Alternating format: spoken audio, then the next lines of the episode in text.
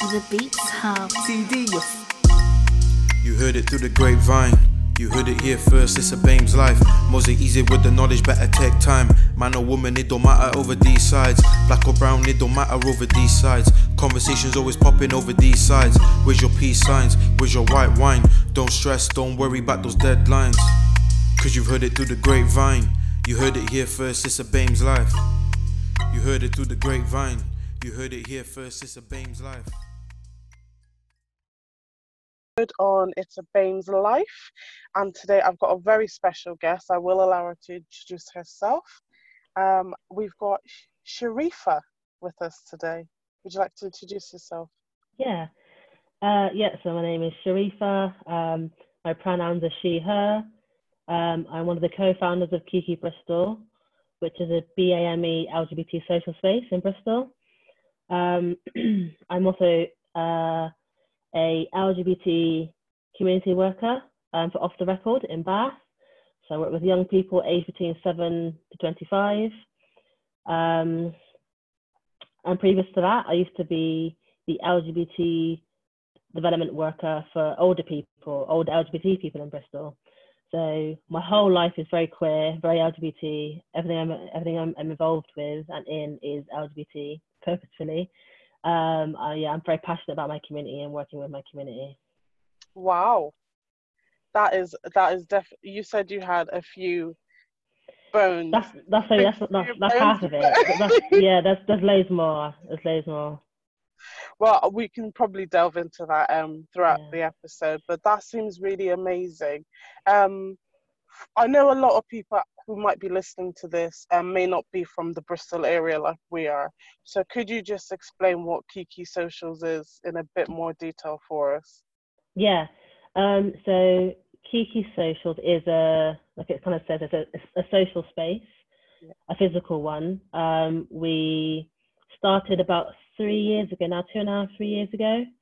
Um, and it purely came out of because there's a few of us, um, Black people who were been in Bristol a long time and felt like the queer scene or the L G B T scene did not represent us at all. And yeah. so we wanted we wanted to carve out a space that was truly re- representative of us and yeah. places that we liked, and you know, so yeah, we came together. A few of us came together and had a chat about what it would look like if we wanted to have our own space. Yeah. And initially, it started as um, an irregular meeting, so we'd meet in this place in Clifton, and it'd be like a meet and greet, and then there'd be like an open mic, and then there'd be like a bit of food, and there'd be a bit of music, and so it was kind of fairly flexible on what we would do, but the plan was just to meet and have that space, and then we would kind of go from there. Yeah, that was like some of the first sessions, and from then it's kind of grown. So we kind of have um, we do collaborations with, with other L G B T or queer groups in, in the city. But we also um, have, um, we had a short film night that just showed um, BAME L G B T films, which is amazing for all wow. around the world. Yeah. Um, we do a collaboration with um, Booty Base, and Booty Base is a collective of female D Js in Bristol. And so we do like a very safe space for Black um, L G B T people to come to and dance and be free. Um, and we've had, yeah, we get to like go to the theatre together, but to go and see um, Ballet Black, which is all about Black ballet dancers at Bristol Old Vic. We all went together and yeah. watched that. So we just do whatever we want to do, basically. It's not it's not super, super structured, but we try and do a few structured things throughout the year. But our latest thing that we did, we went, we had an amazing event at, um, uh, uh, it was like a, it's like a massive art college in Clifton. Yeah.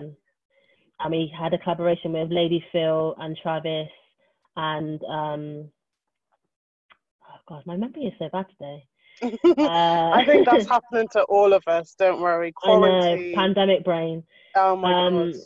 Yeah, basically we had this amazing event with a collaboration of lots of different Black um activists and performers, and yeah, yeah we had a night of just talking talking about Blackness and queerness, and I think that's a, quite an unusual space to have in Bristol. Bristol's very white, and, and the yeah. L G B T scene is very, very white. So it was really nice to have a, a night um, just for us where we were, yeah, talking about Blackness and queerness and what it means to us. Because, you know, we're not a homogenous group of people. We all have different ideas of what that means. So it was really nice to have exactly. that talk about what it means to us individually, yeah. there be there, there you know there would be some kind of um similar things that we all feel, but also it all look quite different to different people. So it's just nice to have that space, especially in a historical building that's not normally inviting of Black people and Black L G B T people. So yeah. It's just nice to be in that space, taking up space, talking about the Blackness and queerness and meeting new people and hearing stories from Lady Phil. And also Lady Phil, one of the founders of, founders of Black Pride. She's an amazing woman. She is, absolutely. Um, Travis, Travis, Travis Alabanza, who's obviously an, an, a magnificent artist from Bristol. Um, and yeah, so it's really nice to hear all of them talk together. Yeah. Um, yeah, so yeah, we do lots of different things. That's really cool, because I kind of felt like, so I've been in Bristol for about three years because I'm from Ireland originally. Okay. Ireland's L G B T scene is pretty much non-existent anyway, even within the white community. So you can yeah. imagine within the B A M E community, yeah. it's like nonchalant, does not exist. I, if they told me that there was a scene, I was definitely not aware of it before I left, and I left mm. like at the age of twenty-three. Right. So when I moved to um, Bristol, I didn't actually know for quite some time that Kiki Socials was um, around, but I kind of probably got into people with that are from the white community who probably don't know that anyway, because you're trying to find something to kind of fit into, exactly. yeah. to have some sort of a space. So recently I, f- I found out about you guys through um, A K T actually, because I volunteer oh, okay. with them. Yeah. And they do a lot of work with um, the B A M E community as well. And a lot of their people, they were telling me, was from the B A M E community um, yes. that they get from L G B T side of stuff. And um, one of the things I have noticed is that there's a lot in London. So if you look up B A M E L G B T, there's so much in London. But I always think there needs to be something for the rest of us who are not going to London every that's week. That's the thing. I think that's what we kind of, why we set up Kiki, because we were seeing like a lot of Black L G B T people in Bristol coming out as L G B T and running to London. Because yeah. there's nothing in Bristol for them to go to. And so we wanted, yeah. we were thinking, you know, we want to keep our people here and have a space. Exactly. For us, have a space for us here. So it's really important for us to have a few elements of that, have a night here that we can go to, and also having a yeah. space that we can go to. So it's ever evolving. Kiki was still quite new. Yeah. Um, and we're kind of irregular. We don't have like regular nights. But, okay. Um, we have a very strong social presence. Yeah. Um, we're on Instagram and Facebook, Kiki Social or Kiki Bristol. Um, I mean, yeah, we actually have a quarantine thing coming up on Saturday. Um, yes, I saw that because I follow you guys on both. Yeah. Um, but yeah, like everyone runs to Bristol, and I think it's quite hard outside of Bristol to create B A M E groups for L G B T yeah. people. Like we. Um, we're quite familiar actually with all the B A M E groups in, in the U K, all the B A M E L G B T groups. So there's like Rainbow Noir in Manchester, there's Unmuted in Birmingham, there's quite yeah. a few of them dotted around, and we know all the ones in London like Babes and Pussy Palace. Yeah. We know all of those people, so we're quite familiar with each other. Yeah. It is quite a small network of people. But I think it's really important to have stuff outside of London that is for B A M E people who are L G B T. Awkward. I agree completely, because um, not everybody can go up to London all the time. all the time. It's expensive, yeah. Exactly, it is so expensive. You're not only just paying to go to like an event, you then got to think of where you're going to stay. Travel, yeah, exactly. Travel up there. Hopefully, you can get a few people to go with you and share the cost, but it's still, it's just, it's just a massive. Yeah. And that was kind of what um got me to start doing the podcast actually, because mm-hmm. I was like, everybody who's doing something is in that London area space, like yeah. we need to have something to let people know that there's not even just in Bristol, but just outside of London in general, that there are other people out there that they can reach out to, yeah. and you know that there's other um like yourself, like Kiki Socials, that there are other um B A M E L G B T communities that are there, and you don't have to run to London. Because I was thinking of that, I was thinking maybe I should just move to London, but mm. unfortunately with my job anyway, that's not going to be a possibility, which mm. is probably kind of a good thing, because it kept me more grounded to kind of continue on with. mm. um but uh, with yourself as well, like how did you kind of get into the whole L G B T scene? Like when did it all really start for you? Did you always know that you wanted to work in like with L G B T people, things like that? um Yeah, it's been quite an interesting one actually, because I'm quite new to working in this sector. So previous to this, I was actually a sports coach for fourteen years. Wow. Um, okay. And working in retail. So okay. kind of like worked my way up in retail with like kind of like manager, supervisor, you know, like, you know, yeah. management. Um, and I, can I swear on this? Am I allowed to swear? Yes, yeah, you can. I fucking hated retail. I fucking hated retail with an absolute passion. Um, and so I, I was just getting like depressed basically. I needed to get out of it, but I'd always volunteered within yeah. that sector. So I was already volunteering with um, a group in Bristol called Golden Ages, and they okay. are an older Cara an older Caribbean group. Okay. Um, so there's quite a few older Caribbean groups in Bristol, and this one was down the road from me. And I've always loved working with older people. That's always been my passion. Yeah. So I volunteered doing that for a year, but I've also was doing Kiki at the time as well, and I was working in retail and doing other doing other queer projects in Bristol. Yeah. So I've always kind of been involved voluntarily in those things. I was never getting paid to do those things. Yeah. Um, so my old job came up uh, to work with older L G B T people. Um, and I just thought, wow, dream situation, like older people and their L G B T in my community. Exactly. Perfect combination. What a great marrying of things. So I applied yeah. for the job, got it. And yeah, it's my dream job. So it's, it's only eighteen months it ran for. It's funded by the National Lottery. Did that and yeah. actually loved it. Working with my community, supporting them, working with some of the most isolated and lonely um, older L G B T people in Bristol. I put yeah. on events, working together. It was really amazing. Then the funding ended in March. Okay. And I had to, yes, I had to get a new job. And I was really hoping I would stay in the sector because L G B T jobs on don't come in abundance. They're not that popular. Yeah, I find um, that as well. Unless you're in London, but outside of London again, yeah. L G B T jobs aren't that popular. They're not yeah. that kind of, um, or then well, well, they are, but they're not that well funded. Yeah, that's it's quite rare to well. find funding to the have L G B T jump. jobs. Yeah, um, so this job came up, and I was like, oh my gosh, an L G B T job with young people. And I really wanted to work with young people. I've I kind of done my older person work. Yeah, I was really keen to work with the younger people because you know they are the future and all that. Exactly. Yeah. So I was really keen to work with young people. Some um, of them. Some of them, yeah.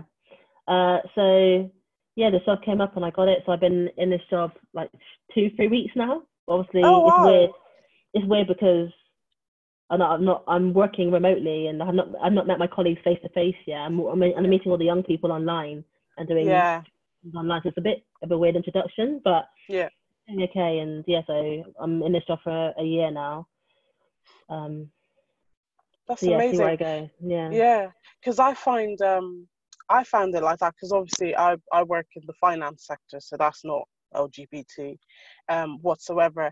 I am very lucky that my company is very um, supporting of L G B T um, communities, and actually I do a lot of talks um, at work already. So when I told them that I was launching a podcast, they were like one hundred percent. So they're very supportive of things like that. But again, it's a very um, white kind white of a place exactly yeah. yeah cis white male gay men basically, which okay. they're lovely mm. they're great um but they're not, you know, they're not me at all, but um yeah, exactly yeah. but um I've recently started doing what you're doing, is starting to volunteer within L G B T communities because I'm hoping to potentially move over at some point because oh, that nice. is my passion mm. as well, to like start working in the L G B T community, especially the B A M E community, because I feel Amazing. like like what you said um about when you were working in retail and you hated it mm. and you got depressed, like so many of us actually suffer But mental, I mean, within the B A M E community, mental health yeah. is already high on the list. And then mm-hmm. you've got the people who are then also L G B T within yeah. that same community as well. And mm-hmm. I'm somebody who can honestly say that I still suffer with mental health um, mm-hmm. and I take my medication every day. But mm-hmm. it, I wouldn't be where I am if I didn't have some sort of a support network. So even yeah. though my support network is quite small, but I can't think of the people who...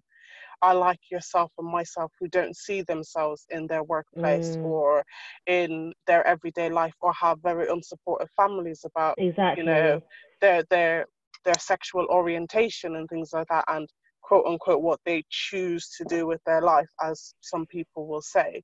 Um, I've listened to I a think... really great podcast actually about that. I was listening to the Gal Down podcast that came out last yeah. week, the, the first one with Candice Carty Wright, is it? Her yeah. name?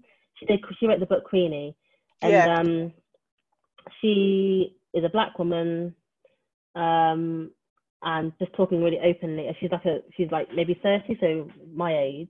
Yeah, she's talking really openly about being black, being from a West African family, and mental health, and um, kind of the pressure yeah. on you to be either a doctor or a lawyer or whatever it is, you know. If you wanted to be a creative, doctor, she's a creative person. Yeah, if you listen to my first podcast, my cousin said a doctor, lawyer, or a disgrace. Yeah. That's the option, and yeah, both yeah, of us yeah. chose neither of those jobs, so you can imagine.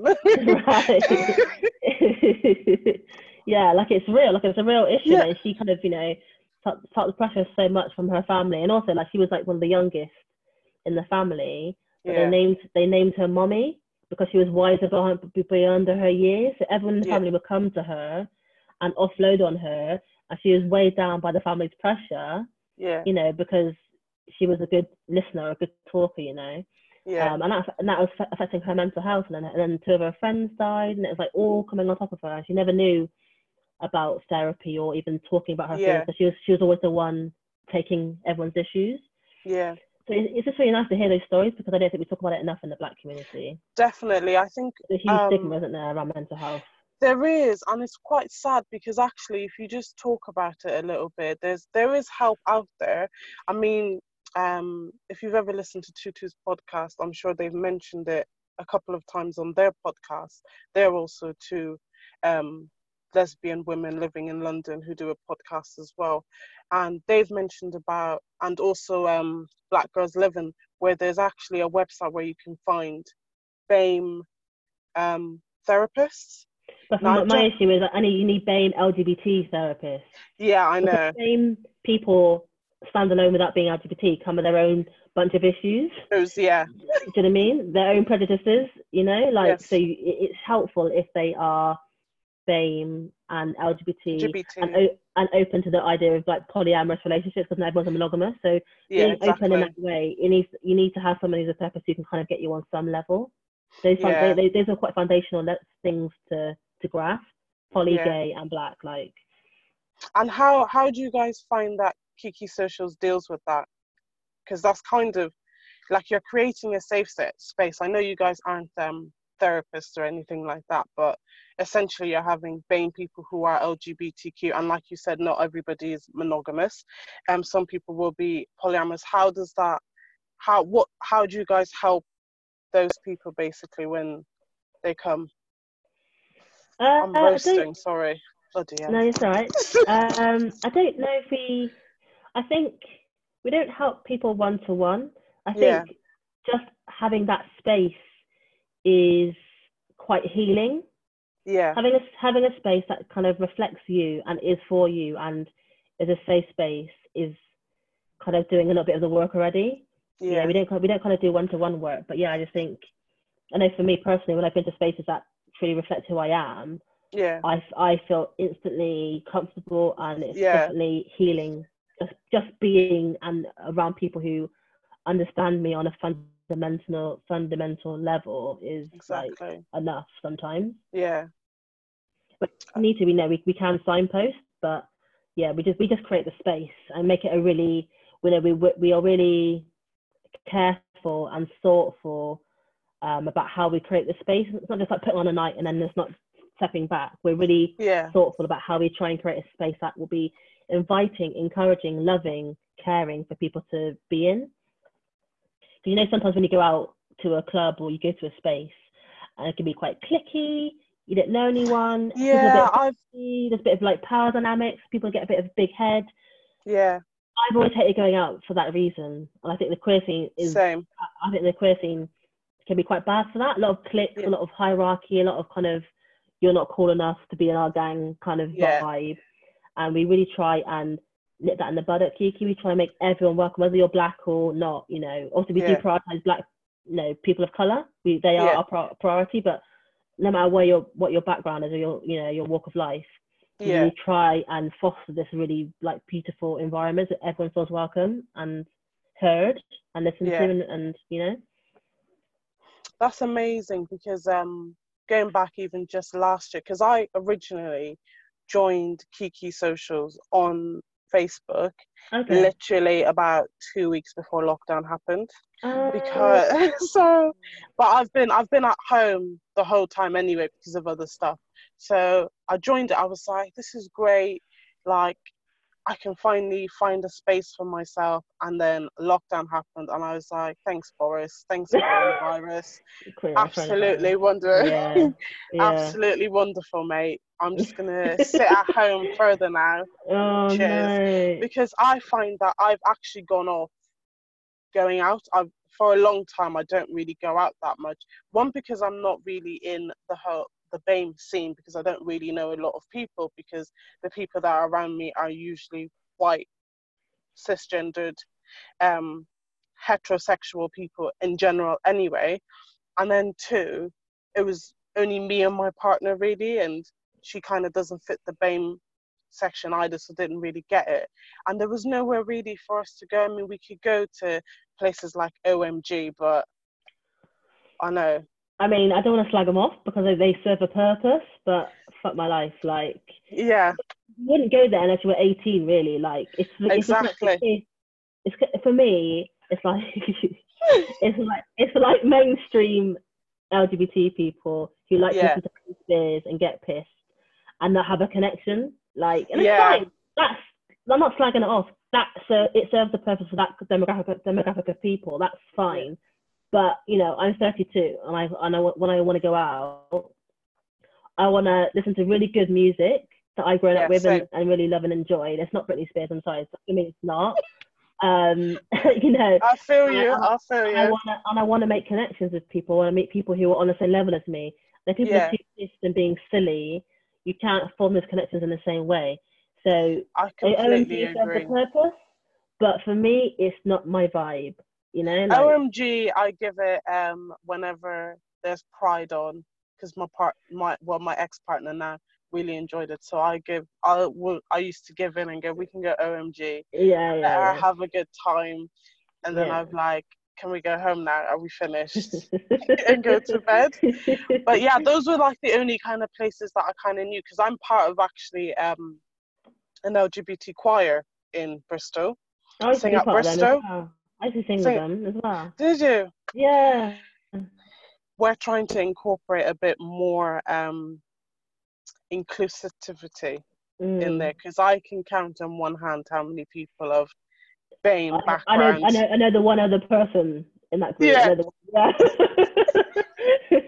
Exactly, and it's really like, it's a great choir. I absolutely love it, and I'm there mainly because I like to sing, and I wanted to be in a space that I definitely knew that I would be accepted in, irrespective of my they colour. Are lovely. They're a really really yeah, lovely group. Exactly, yeah. Really good, yeah. Um, and that's it serves a purpose for that. But in terms of inclusivity, or what we tend to do as like social nights, I've never actually been to one, because they're really not things that I would do anyway. So I'm just mm-hmm. like, you know, I'm not gonna go and make myself uncomfortable out of that, because I used to do that when yeah, I was younger, because you want because you want to be part of the scene, exactly, in a way. That, yeah, literally, like that was my whole experience growing up in. Well, I moved to Bristol when I was twenty-one, uh, okay. and I got fully immersed in the gay scene. O M G, Flamingos, yeah. Cole, you know, all those nightclubs I used to be obsessed with, you know, because I was young and I was gay and keen, excited to be amongst a new community of people. Yeah. I didn't know any better, you know. Yeah. I used to go and be silly, and you know, it, it so again, it served the purpose. Those clubs. Exactly. Yeah. Um, not that I'm like mega mega old now, but I was, you know, being eighteen is, you know. Oh, honey, we're not old. We're um, not old at all. Just in our prime. No, no. exactly, exactly. But um, yeah, like I used to, I got fully immersed in it, and, not, and it's not until you spend more time in it and you get older and you and you get wiser, and you kind of know yourself a little bit better about what you want actually want out of a night out. Exactly. I, yeah. I found I found personally quite quickly, I was like, oh, this actually doesn't. I'm not into it. I'm just doing it because yeah. it's something I have to do. And so I started going to Birmingham. I used to go to Birmingham Nightingales and go to um, the R and B night there. love Birmingham. And I was like, yes, my people, black people, R and B, yes. It was like so refreshing because, like I said, like the queer scene was like very, very white. I mean, I yeah. most queer scenes or L G B T scenes in Bristol are predominantly white because it's England, right? Exactly. Um, so you know, I used to see maybe like two or three black people out on the on the L G B T scene back in the day. Um, and I really wanted to be, and I also the music was awful. The music was just like yeah. poppy. You're seeing, you're seeing more than what I'm seeing at the moment when I go out because I'm not seeing anybody. Okay. Everybody's white and like, hey, how are you? And I'm just like, yeah, don't touch me, please. I mean, there's, there's more. I mean, I, I I hang out more on the queer scene now, and I think the queer scene and the L G B T at the L G B T scene is it needs to have a bit of a distinction because they are in quite different worlds. Yeah. Um, and yes, the queer scene obviously is still very white, yeah. but I think most people who organise queer events are very, very conscious about being inclusive. Yeah. So they they hire people of colour, black people, disabled. They, you know, they're very on it about having an inclusive um, cast of people, you know, who they hire. Um, although you know the people that go to the events are still predominantly white. Yeah. You will get people of colour who go to those events, but yeah, I think it's hard. It's hard, even with Kiki, you know, when we have events. Yeah. You know, our, our event is to cater for L G B T, BAME people in Bristol, but even still when we have events, you know, white it is more white people that come sometimes to our events than it is black people, and it's about kind of reaching out to our community and, and making them feel safe, that this is a, yeah. a safe space for them to come to. But the one thing I do wonder though is when I see, when there's spaces like that for BAME people created and there's still white people coming to those spaces, I just then question myself and say, okay, there's obviously something within their scene that they're also not getting. So does okay, something need to change within the that's, whole scene itself? That's an interesting perspective because I don't see it so much like that. Okay. I think that I think there's a few things that play there. I think white people see an event run by people of colour, for people of colour. I wanna and are curious. Yeah. I wanna know what's what it's about. Um, and also, you know, we play bloody good music at our event, so also they, they're like, oh, thank God they're playing good music. You know, it's that. Yeah. Um, and two, I think people want to align their politics and actually physically like marry it together. So yeah, they might be anti-racist, anti anti this, anti that, or pro-black, pro-whatever, and they want to go to a black event to sit to show like, you know, I'm an ally to black people, so I'm going to support this group. Yeah. So I think it's a mixture of things that are in play. I don't think it's a lack of, they're lacking something in their in their day-to-day scene for why they come to a thing like Kiki. I think they're interested, they're curious, they want to be an ally. They come for the music, and sometimes also, I think I think when I was um on a panel with Travis Alabanza recently, and I said about yeah. how how we have more white people at, at our events. Yeah. And I, was, and I was like, oh, you know, it is what it is, and they were like, no, it's not okay. It's like such classic white Bristol people just thinking they can just rock up to any event. I'm like, you know what, like they got a point. They got a point. To be fair, it's yeah. like know your place. Know your place sometimes. You know. Yeah, exactly. Like, even though our, our events are inclusive of everyone, but we do try and centre people of colour. Yeah. Um, but yeah, it's, it's interesting. And what do you guys um, see for Kiki socials in the future? Like, do you guys hope to expand? Like, what do you expect, hopefully, to come from it? Yeah, so we aren't funded at the moment. We have no funding. We just kind of, like, fund ourselves or get little yeah. bits of, little pots of money here and there, but we're kind of self funding kind of thing. I think the aim is to kind of be fully funded and have proper roles within the team. We're all volunteers. We all just do every, we all chip in, do little bits. Yeah. There's no, there's no set roles. Um, there's like five of us who set it up together. So we're all the co-founders and we all do, yeah, we all share the workload. So it'd be really good to have a more structured organisation. Um, that would be good. Yeah. I mean, I, I would love to do Kiki full time and travel around yeah. the Southwest. travel around the Southwest and work with L G B T people. So I think it's a Southwest issue. I think outside yeah. of London, it's like black people, black L G B T people in the Southwest yeah, we can all come together and work together. There's, there's yeah, not, true. There's not, there's not many of us, so we can all come together a little bit more. Yeah, I completely agree. I'd love to see that as well. Obviously, I didn't get a chance to go till after the um, event that was happening, because I think you guys had just had an event anyway when I just started. That's the one with um, Lady, Lady Phil, Travis, yeah. and Josh Rivers, yeah. And um, and then pandemic hit the U K, and that was yeah, kind of out the window. That, that was it, yeah. But there um, will be there will be more events for sure, like definitely. Yeah, one hundred percent, definitely. Yeah, so I am looking forward to when lockdown is over, and I never thought I would say that because I'm very much so secluded anyway. Yeah. Um, that when lockdown happened, I was like, was everybody panicking? Like, why aren't you in your house anyway? Yeah, exactly. Stay at home, like, what's wrong with you? There's rice at home. Yeah. But um, now I'm kind of getting excited because now I can see that there's actually things happening in the pipeline and people are coming out here and actually saying, you know, I'm going to create a space, or there is a space. So I'm like, mm. actually, I can't wait for lockdown to kind of get eased up a little bit and we can start potentially meeting up again, which is but I think great. It's also about having like diversity. It's like having a range yeah. of things to do. Like if we have a We're a social space. It's not always about going out clubbing and like exactly. being not everyone's into that. So it's about having yeah. a range of things on, on offer for different types of people within our community. Um, like, you know, we had a bit of stick for one of our nights that we did because it, you know, they, they were like, oh, all, all we want to do is just like go out and dance and get drunk. We don't want to sit and watch a film.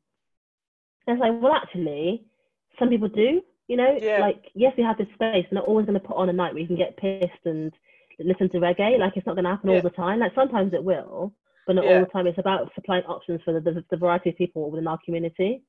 Exactly, and that's how you get more people in, because then they'll yeah. think that, oh, there's actually something there for me as well. It's not exactly just yeah. the black version of the white scene. Exactly, yeah. It's, it's not about that. Yeah. And like a little bit more about yourself then, like um obviously, you said you moved to Bristol at twenty-one. So where did you come from? What did you come out? How was that like? Because I know my coming out was crazy. Okay. Uh, so I, I'm from Wiltshire originally. Okay. Um, it's like down the road from Bristol. Yeah. Uh, I sound Bristolian, but I, I'm not. I'm a West Country lass. Don't so worry. Like, everybody, thinks, everybody thinks I sound really English, and I'm completely fully Irish. So don't even That's stress. So Um, so yeah, I grew up in Wiltshire. Um, I mean, in terms of my coming out, I mean, you know, I'm quite fortunate in some ways because my family were very liberal. Yeah.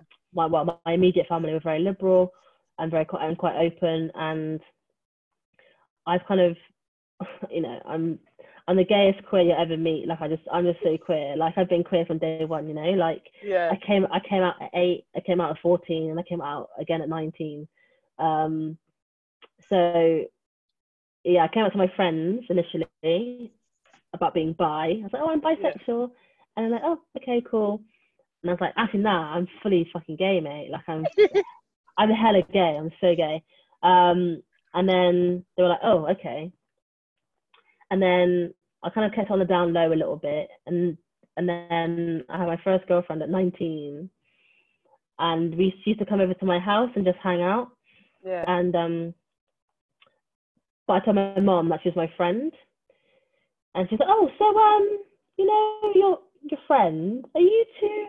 Are you?" I was like, "What do you mean? No, I'm not gay. I'm not gay. I'm not." And like, just had a massive freak out, got hugely defensive about being gay, and she's like, "You know, if you were, that'd be okay." And I was like, "Yeah, she's my girlfriend." And she's like, "Oh, okay." And that was the conversation. That is like, she has never, it's never been an issue. Yeah. My queerness, gayness, it's never been an issue. Um, so yeah, you know, I've been quite fortunate. I mean, my nan was, so my heritage is Jamaican, and okay. my nan was old school Christian Jamaican yeah. woman, and we were really close. She was like my mom. So when I came out, she was not happy and threw the Bible at me and all sorts. That was a bit oh, of a shit yeah. show. But she came round and she loved me. She apologised and said, you know, no matter what, I love you. And I think that's quite a big thing to hear from a black exactly. Christian older woman. So, uh, so it, it, it makes me think she can say that, anyone can come around to it, anyone, because she exactly. was like hardcore. Um, well, this is what I say yeah. to people. Yeah, um, I've been quite lucky. Yeah, definitely. Because to be fair, I have been quite lucky um, as well. Like, it's not been as bad as what some people have had it when I listen to stories. But mm. um, I didn't actually come out to my family. Like, I was just out here living my best life anyway. And I think, I think to be fair, um, my mom probably knew and just ignored it because she doesn't agree with it. My family's originally from Nigeria, like that's our heritage, so they're mm. even more like crazier than most people. mm. And um my stepdad actually saw pictures on my Facebook with me and my now ex-partner and kind of put two and two together, got seventy-two, and like was ringing my mom saying, do you reckon, because because I had a I was I did have a male partner previously to that, yeah, so he was under the impression that maybe I'm bi, okay, not knowing that I'm a bit further gone than that. So he didn't contact he didn't contact me he contacted my mom and goes, do you think she's bi? And like, this is how closed off my mom was. She didn't even know what bisexual was. Okay. She's like, what is that? Like, is that some sort of an illness? Like, what is that? Right. It was like, oh, I think you should just ask her. So I think she kind of did some research, kind of figured out what it was. Right. And then was like, just hit me with a question one day, like, so do you just hate men? Okay. And I was like, wow, deep. Okay. Yeah, I was like, I don't, I don't hate men at all. No. She was like, so why are you with women then? I was like, because I like women as well. I guess while we're at the topic, I like trans people and I like people who, yeah. you know, may have been a male before and may have been a woman before. And she was like, what do you mean they may? Like, she was completely mm. blown away that there was even anything else other than like gay Man and woman. lesbian. Yeah. Okay, yeah. Right. Yeah. And like, and then obviously the Bible was bashed out at me and all that kind of stuff. And um we kind of had like a rocky relationship, but mm. on the flip side of that, my auntie always knew. Okay. So my auntie was fully aware. She just never said anything to my mum because she was okay. like, it's not my place to say anything. Yeah, so yeah, I've always good. had that kind of refuge anyway. So that's really good. Yeah. And I was already living out of the home anyway. So it, like, in terms of like how my life was going to continue, it actually wouldn't affect it that much anyway. Okay. Because my family live in South yeah. Wales and I live in Newport and I live in Bristol. So like, okay. it is what it is. And I kind of just told my mum, I can't make you accept it, mm. but you definitely can't make you change because that's just not going to happen. Mm-hmm. And she was just like, kind of bit went a bit crazy on it. And then I remember going to Pride and she rung me on the day of Pride. And I mean, I don't think she could have looked more shocked. I had like rainbow color hair, right. yeah. rainbows on my cheek. And she was yeah. like, what on earth are you doing? Why do you look like a clown? And I goes, I'm oh, going wow. out to Pride. And she mm. was like, what's Pride? So I had to explain that to her. And she was like, I'm yeah. just going to get off the phone. I think she just oh, wow. couldn't handle it. She was just like, mm, what on earth is going on? Yeah. But she's kind of, I wouldn't say she's one hundred percent there, but she's kind of come round to it. Like, our relationship is a lot better than what it used to be. Mm, and she's kind of slightly on the low key kind of just accepted that her daughter is just not going to be the same as the rest of them. Sure, yeah. And I told her, you know, I might end up with a man, I might end up with a woman, I might end up with someone else, who knows? Mm, I might mm. end up in a polyamorous relationship. And then mm. she was just like, this is too much, I can't even listen to you, but okay. As long as you stay safe. But like, it's, yeah. a, it's, a, it's better than what I thought it would have been, because I know if I probably told her this, like when I was ten maybe, Christ, mm. I think I would have been killed. Because also, growing up in Ireland is a very Christian country as well. Mm-hmm. So they actually, not until very recently, allowed like same-sex relationships. Yeah. So to be black from a West African family who already don't see, you know, the L G B T yeah. um, community as something that should even exist, to mm. then be in a country that kind of didn't agree with it either. Yeah. There was no real coming out, but we were still kind of living our life. And she was like, so all those girls that like used to come round and were your friends, I was like, yep, yep, they were, we were friendly. Maybe not in the way you think that we were friendly. She was right. like, okay, it makes sense now yeah. that they all want to hang up in your bedroom. I'm like, yeah, not playing PlayStation, Mum. But like, you know, she can kind of laugh about it now a little bit and kind of like doesn't think too much about it and stuff like yeah. that. So it's not too bad. But yeah, it's it's good that there is some sort of a support network. But I even think about people who are not even that far, because some people would say that's not very supportive in respect to the way your family handled it. But that's better than what even some people get mm. in terms of, like, I know I've I've seen people who get absolutely tossed out. Yeah, I have a friend, I have a Muslim friend who has been completely disowned by her family, completely. Yeah. Shut out, like no more contact whatsoever. Yeah, and I just think it's so crazy. And I remember I mentioned it in my first episode, like with the B A M E community, religion is such a big part of our of our life as well. Like our, yeah. most of our family, even if we don't particularly follow the religion to a T, a lot of yeah. us come from a background where it, the religion is fully practiced. The mm. whole hog, and yeah. when you then have religion plus the law of your origins tell you this is not okay, yeah.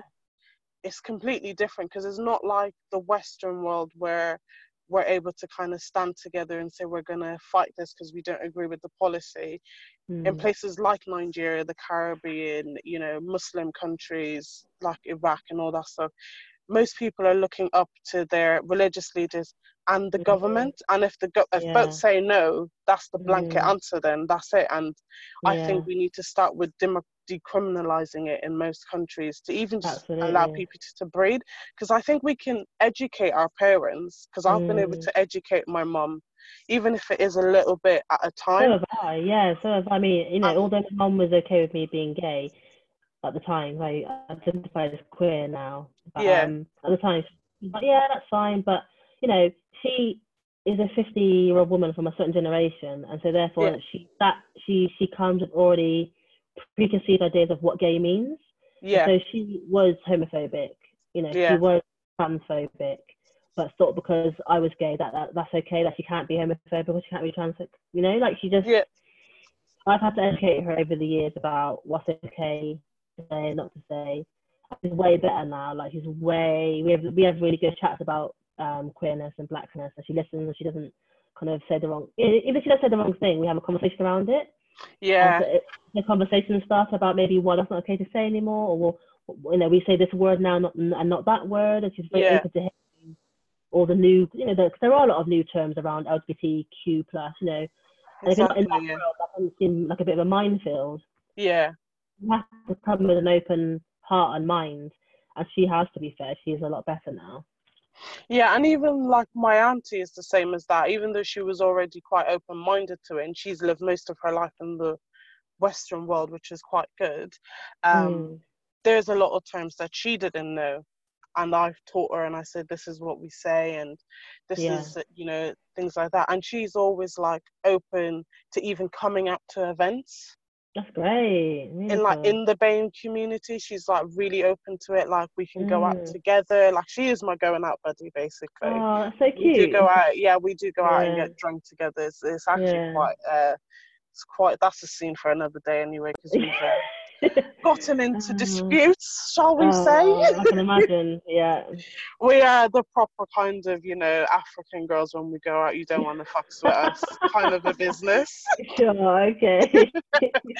um and we we go up to London quite a bit, actually. um okay. Bank holiday, so like as the bank holiday was coming, we were like, we'd be in London now, we'd be oh. up here living our best life, but oh. we're in quarantine. Yeah, okay, we got some liquids in, we'll work tomorrow. Your party. We've got an Alexa, so, you know, we can still yeah. have vibes yeah. over the bank holiday, so it's not too bad. Yeah, but it's yeah, too it's, bad, yeah. No, but it's great that, that um, people are learning, and a lot of people think that people from the previous generation can't unlearn what they've learned, but they can actually. I completely I believe hate that, that they can, yeah. I hate that. I, I don't believe in this excuse of like, oh, they're eighty years old, they're they're they're past, they can't they can't get on board. This is, this is bullshit, because you got, you got the internet now, you got books, you got articles, you can Google L G B T, gay, trans. There's no excuse yeah. for not really knowing. It's your yeah. mind that's shutting you out, not anything else. Exactly. That's what I say. There are certain people that I won't deal with. Like, you know, even when we just look at just the BAME side of things, you deal with, we still deal with racism. And I, I just think if I've got, you know, a seventy-two-year-old client who's racist, I'm not really... I'm not out here to have to tell you how to respond to me. I'm just going to stand my ground to you mm. and do what I need to do and then keep it moving. Like, that's how I deal with them now, because I just think mm. you're old enough to know what's right and wrong. You're old enough mm. to know that what you're saying and what you're doing isn't isn't right, but I'm not going to give you the satisfaction of knowing that it can affect me. Mm. In my last job, I was, it's so interesting because I was obviously working with people who were fifty plus who were L G B T. Um, and they were kind of in awe of me in a way of like, not like I'm amazing, just like, because I'm very, I'm a very confident person, so I walk around and I take up a lot of space, so they don't give a shit. Yeah. I'm black and I'm yeah. queer and I'm here basically, and I, I take up exactly. space. And I'm loud and I, you know, waltz around, and they're like, they're kind of like, oh, you know, I wish I could be like you. I wish I could be as confident and as assured as you are, because, you know, they have a lot of stigma, older people. Older gay people or older L G B T people have a lot of stigma from, you know, back in the day when they were, it was illegal, you know, yeah. to be gay, and they were being put in prison, and they, yeah. they're losing their jobs, losing their families over being gay, so they never had the confidence to like fully be their authentic selves and be yeah. loud and brash. So a lot of them are very actually quiet and have a lot of mental health issues around their identity.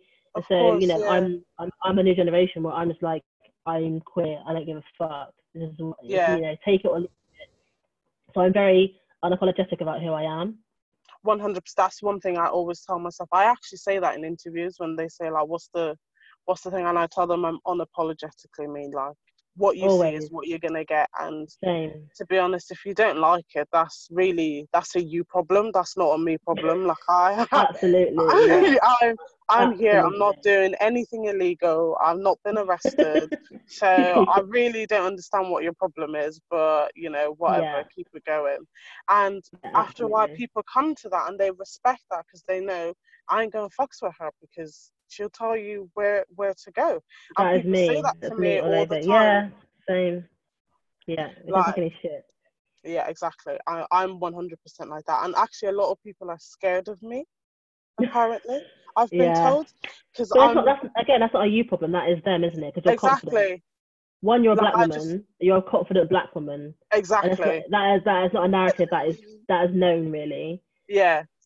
Once, once you start doing that, people are like, whoa, what's going on here? And I'm mm. just like, I'm here to do me, love, so get lost. Same. Move yeah. out of the way. Don't sit in my seat. Same, same. But it's same, good, same. it's good.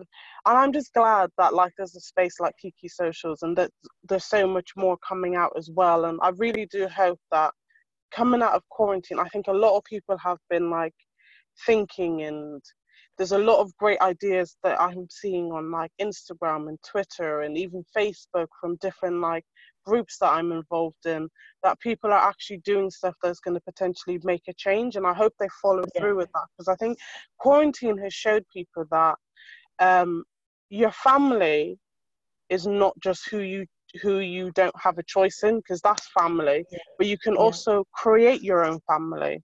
Especially Absolutely. for us, we're in the B A M E and the L G B T community, we can create our own family. That Chosen ha- family, strong- chosen exactly. family. Yeah. I know, that's what we need. And I think a lot of people have noticed that actually I don't have a chosen family, or the mm. family I chose before isn't actually the family for me. So I think yeah. people are starting to have an epiphany now while they've been in quarantine. That would be the only good thing I say that's probably come of it. Um, and it, hopefully... Yeah, Yeah, it's gonna feel like we're. It'd be really good. Like, you know, I from starting Kiki, I've, all my friends have always been white, pretty much. Yeah, yeah. I've Same. always had white friends. I grew up in a white area. Always had white friends. Moved here. I thought I had loads of black queer friends. Didn't have any. All my all my friends were still white. White. So in the past year and a half, I've just been like, you know what? I really need black queer chosen family. I feel so like I'm you're a, just I'm another version of me. Because I've, been, I've, I've had that, because I'm like, I've got no black friends, apart from like my family, like my cousins. I've got cousins and things mm. like that that are around my age, yes. um, roughly, that later twenties to thirties gap. Um, But other than that, I didn't really have anybody else, and everybody else around me is white or at the very most mixed race. Mm-hmm. And I think like... people think I think people think because I'm part of Kiki, yeah, and because I'm so active in my community, that I'm gonna have like thousands of black friends, and I literally like I don't have any black friends really. I know you know, think, uh, yeah, like my Kiki colleagues, you know, we're we're all quite close, but like you know, it'd be really nice to have friends that I've met and chosen to be part of my family, and I'm still looking exactly. for that. So it's a process and it takes time. You've got to exactly, find your tribe, yeah. in it. Definitely, and it's not everybody that you meet that you're gonna, you know, click with as well. Exactly, that's the other exactly. thing that I've learned as well, that not exactly. everybody, just because we're part of the same community, doesn't mean that we're gonna exactly click. But that doesn't mean that we be enemies. It just means that we're a bit different in how we see exactly, and do things. Yeah. And that's that's mm-hmm. the beauty of it as well, is that you can have different types of friendships. And so yeah, I'm just hoping that once lockdown yeah. is over, that that can start to kind of come to fruition, with loads of other projects that mm. are going on as well. But yeah, like, have you got anything else you want to say to the listeners? Any advice you want to give them during these quarantine times? Um, I think. For me personally, it's my mental health has been like so up and down, and like from literally hour to hour within the day, it's yeah. been like up and down, up and down. So I just think like to keep checking in with yourself and not kind of giving yourself too much of an expectation to set for that day. Like, don't think I'm gonna get out today. I'm gonna be I'm gonna be really productive. I'm gonna go for a run. I'm gonna visit art. Like, don't set yourself up if you're struggling. Like, just feel yeah. the flow, like, because you're probably you know. In a, on, in a perfect world, we have all this time on our hands, yeah, and we're yeah. all at home. And yes, we could be we could be writing a novel, we could be, you know, learning a new language, we could be doing all these amazing things to progress ourselves. But in reality, life is hard still. You still got shit exactly. going on, whether you're outside, whether you're outside or not. You still got shit going on. So I think you could have lost just, your job. You know, the, the amount of I mean, people that are losing their jobs exactly. is ridiculous, and bills are still exactly. coming in, and exactly. it's crazy. So I just because think. Even for me, I'm anticipating working in the finance industry. The next eighteen months for us is going to be com- a complete backlog of what's happening now. Mm-hmm. And while everybody Absolutely, else, yeah. while everybody else is saying, "Oh, you know, do this, do that, now that you're in quarantine," I'm just like, you know what? I'm getting my work done, because I know once we're all out of this, I'm going to spend mm. the next twelve months dedicating my time to fixing yeah. the government's mess. Mm-hmm, mm-hmm. So yeah. I'm not here trying to write a novel. I'm not here trying to, you know, meditate onto like level ten meditation with yogas where I'm calling yeah. people from, you know, my chakras and all this kind of stuff. I'm not trying to learn Spanish, German, and you know, yeah, French yeah, yeah. all at the same time. I'm just trying to do me one day at a time. And some days I decide mm. that I'm going to do a bit more. Some days I decide that I'm not going to do as much. I'm just going to focus on one thing and get that done with. And I find that that actually helped me balance my mental health a lot more, mm. because previously I was kind of giving myself tasks every single day to do to keep myself busy. But then I was getting to about six, seven o'clock, and I haven't hit everything on that task because exactly. something took lo- longer than I thought it would, and now I'm mm-hmm. angry with myself because I can't exactly. do the things I want to do the next day. But really, cycle, isn't it? yeah, yeah. and really, just be kind to yourself. Just be kind to yourself, and you know, being lazy is a radical act. You know, like yeah. being productive is a it's a fucked up system. It's a colonial system of like being productive is the way forward. It's absolutely not. That's exactly, yeah, I completely agree. But yeah, don't buy into it. It's all a scam. one hundred percent capitalism, says the one who works capitalism. in the finance industry. But I'm trying yeah. to move people, so don't judge me. Yeah, judge exactly. Me. yeah, you're good. You're good. You're good. Yeah. yeah, but I'm I'm changing them from the inside, so they're not as harsh as what they were when I first came in. I've broken them down.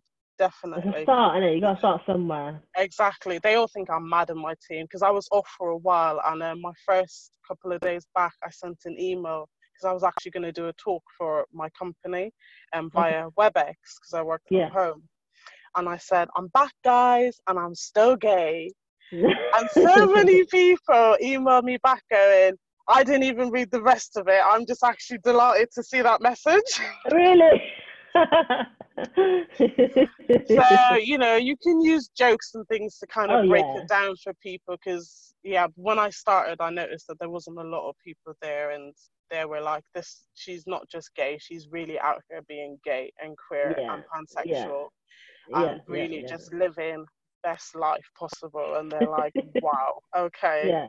she's not joking. No, and that's how you've got to be. yeah. yeah yeah just got to live your best life, people. Like, don't even stress about anything. I find but even, if, even if you can't live your best life because you're not in a safe situation, or, you know, you're not quite yet not quite there yet, that's also okay. Like, exactly, it, yeah it, it takes come, time, you know, like the process. Just... yeah and you know, I'm thirty-two and I've I've gone through many years of like finding who I am, being comfortable, but I didn't yeah. start like this. I didn't start exactly. being this fabulous, fabulous, confident person I am today. Like, it's taken time, and, exactly. and failures and rejections and being hurt to get to where I am today. So even if you're not there, living your best life, like exactly. keep going away, like it'll, it will come. one hundred percent. And I really, I am true testament to that, because I thought I was living my best life, and I started quarantine with a fiance. And now we're here oh, and I'm yeah. single. So things do happen. But you know what? Yeah. I'm actually in a better place than what I was when I was in the relationship. And mm. things, you just learn from that, you know. You can't beat yeah. yourself up about it, because I tried that and that didn't really work either. I was like, actually, mm-hmm. I've come too far to go back. So I just got to keep mm. moving. And I, like I said, I take one day at a time. And some days you feel yeah. it a bit more than the others. But yeah, I will say to people out there, even if you are in a relationship right now and it's not working, don't don't think because we're in a pandemic that, you know, things can't be done.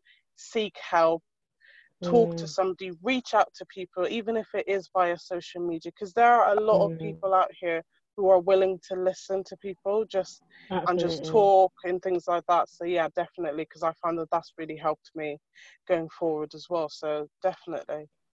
But yeah, yeah. plug your socials in once more, so that everybody knows where to find uh, yeah. you. uh, yeah. So, um, yeah, Kiki Bristol. We are on Facebook and Instagram and Twitter. Uh, I think it's Kiki Bristol or Kiki Socials, one of them.